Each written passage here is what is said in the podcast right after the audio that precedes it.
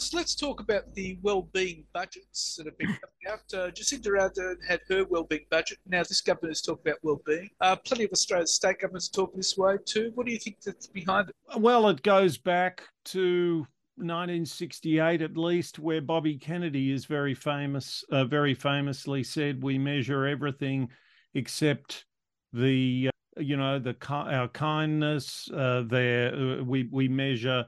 Uh, GDP captures the cost of all our weapons and all the pollution we produce, but it doesn't capture uh, the way we care for each other and all that sort of stuff. So it's a year, it's quite a deep yearning that we have. We all get the idea that man does not live by bread alone, and uh, so this is a an attempt to do something about that. So whether you know how successful it is or not is another question but that's kind of where it's coming from i think. So what did you make of the new zealand well-being budget? I don't think it was a well-being budget. It was a well-being themed budget. So if you're organizing a ball you say to yourself what's the theme? Uh, you might might be pirates and everyone comes with a eye patch and a parrot on their shoulder. The if it was a well-being budget it would be a budget in which there was some real detectable methodology for identifying what should be done and what shouldn't be done. Now, what happened was Jacinda Ardern came along and she was very keen on this stuff. And in fact, the New Zealand Treasury had been working quite seriously on metrics for well-being but they didn't connect up they didn't there was no real connection between the metrics and the priorities in the budget. And instead, that was handled by way of themes, which you'd be familiar with from PR. So the government announced that it was a well-being budget, and then they came up with five themes that they thought were kind of associated well with well-being. Some of them sound like they are. They didn't demonstrate that they were the highest priorities for well-being, but they were improving child well-being, a particularly welcome thing on child poverty, whether uh, how uh, whether that's particularly the most effective thing we can do on well-being. It was left unsaid. Supporting mental health, that sounds good. Then backing Indigenous people, well, it sounds good. Is that a well-being priority? Perhaps. Uh, creating opportunities is the next one, and then boosting innovation. Now, boosting innovation would have been in the budget anyway. So I think it's a kind of re, it becomes a kind of reskinning operation rather than taking the opportunity to think differently and to build different systems to say we are now going to prioritize well-being ahead of other things like GDP for instance. So how are we going about it? So what we're doing in Australia is pretty much up for grabs. We know that the uh, Treasurer Jim Chalmers has has made a couple of statements. He described the first budget, not the one he's just released, but the first budget as the first of a, a, a as a well-being budget of some kind, and he announced that there would, would that more attention would be given to measurement. He's subsequently released a statement about that measurement, and we're going to hear more of that. There's more consult- consultation going on at the moment. That can't do any harm, but uh, it's one of the things that governments do a lot when they're not quite sure what to do is they try and get more information. It's like saying that if we've got a problem, if people are getting ripped off or something like that, we'll we'll pursue a transparency agenda where everyone knows exactly what they're doing. So this is a, a kind of a well-being transparency agenda. It's still pretty silent on how we're going to improve well-being. So what's missing?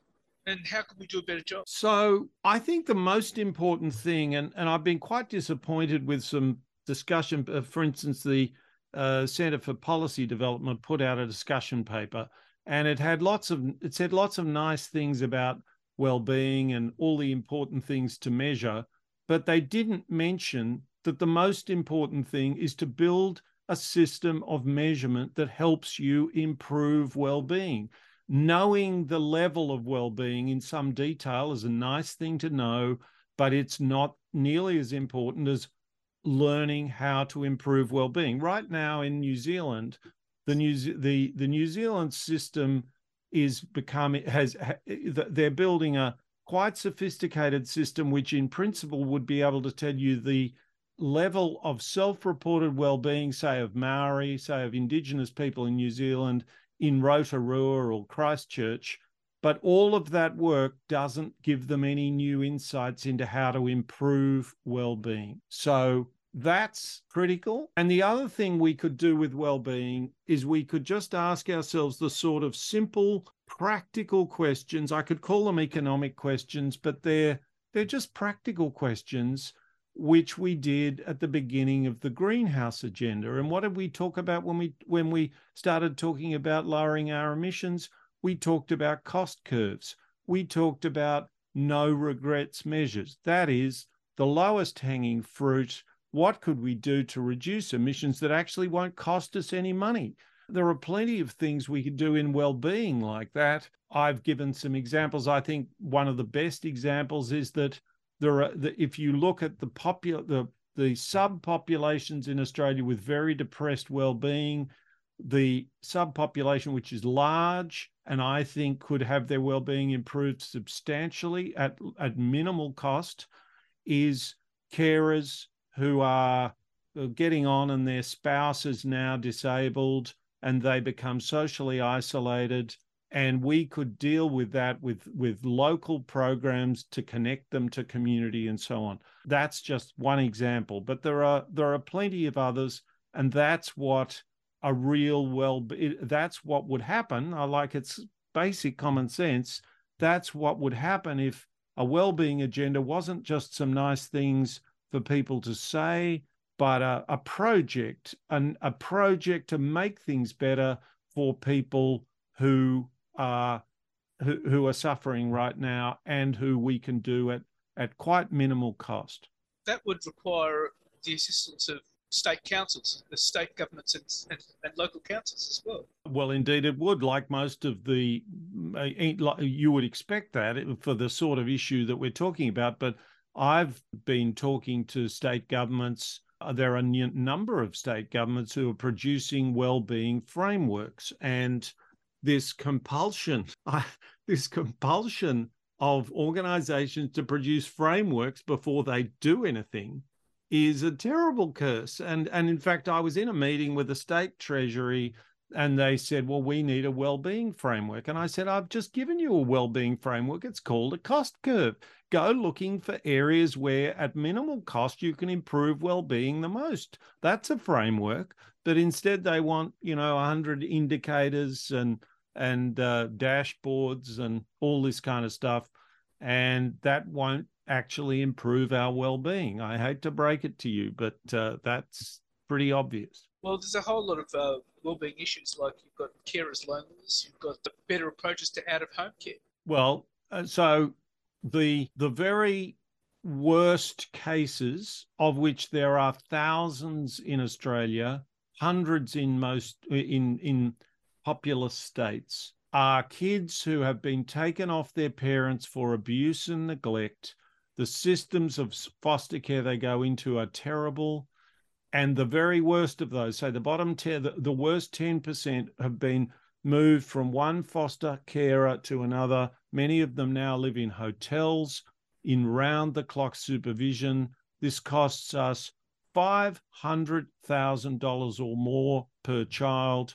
And it's a kind of velvet gulag. Um, and it, guess what? It's not good for anyone's well being in this system and we could save ourselves plenty of money and improve well-being if we were serious about this agenda of uh, embracing well-being as well as GDP as one of the things we want to manage for in our government systems and government policy. So instead of building a framework, you first identify which areas need attending.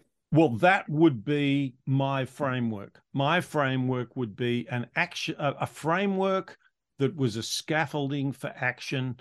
And if you're going to take action, then obviously you want to gear up to take the most cost effective action as the as the highest priority. So that's what my framework would produce and it would produce it quickly and then the actual framework would mature along with the policies and the programs because it would be the policies and the programs that would generate the information that would make the framework make more sense than just be a nice thing to put up on the wall or in a PowerPoint presentation. Well, Nicholas, that's all quite illuminating, and thank you very much for your time. Thanks, Leon.